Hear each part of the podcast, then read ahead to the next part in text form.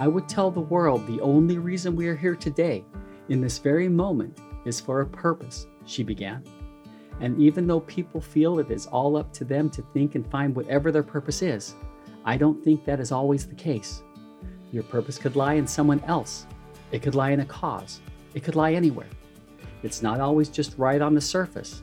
Sometimes you have to look just outside of yourself to find out what your purpose is.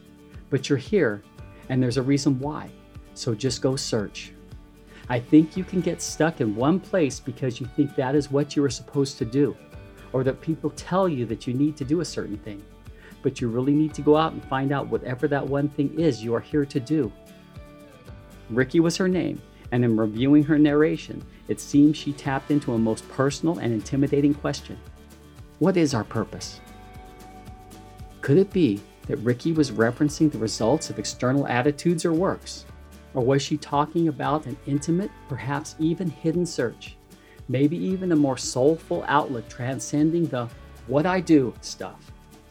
A hint to look past the calculated dialogues that, although look so good on a bio, have temptation to redirect us away from the grander purpose of what she might be proposing. She further explained We should stop being afraid. We should stop putting boundaries and barriers on ourselves and on each other. And we should really let people just be who they are and accept who they are. It's not 1910. It's not 1950. It's not 2010. Times are changing. Things are different. People are different and they are more vocal. People just want more than anything to be accepted. So I think moving forward, we just have to remove all the boundaries, blinders, and barriers off of ourselves and all the things that have been put on us to love our brother and to love our sister. Her words rang sweet, but was Ricky selling a pipe dream? Could her ideas be thoughts that the guarded or skeptic might rebuke? Get real. The world is a tough place or the injured might dismiss. How can I trust?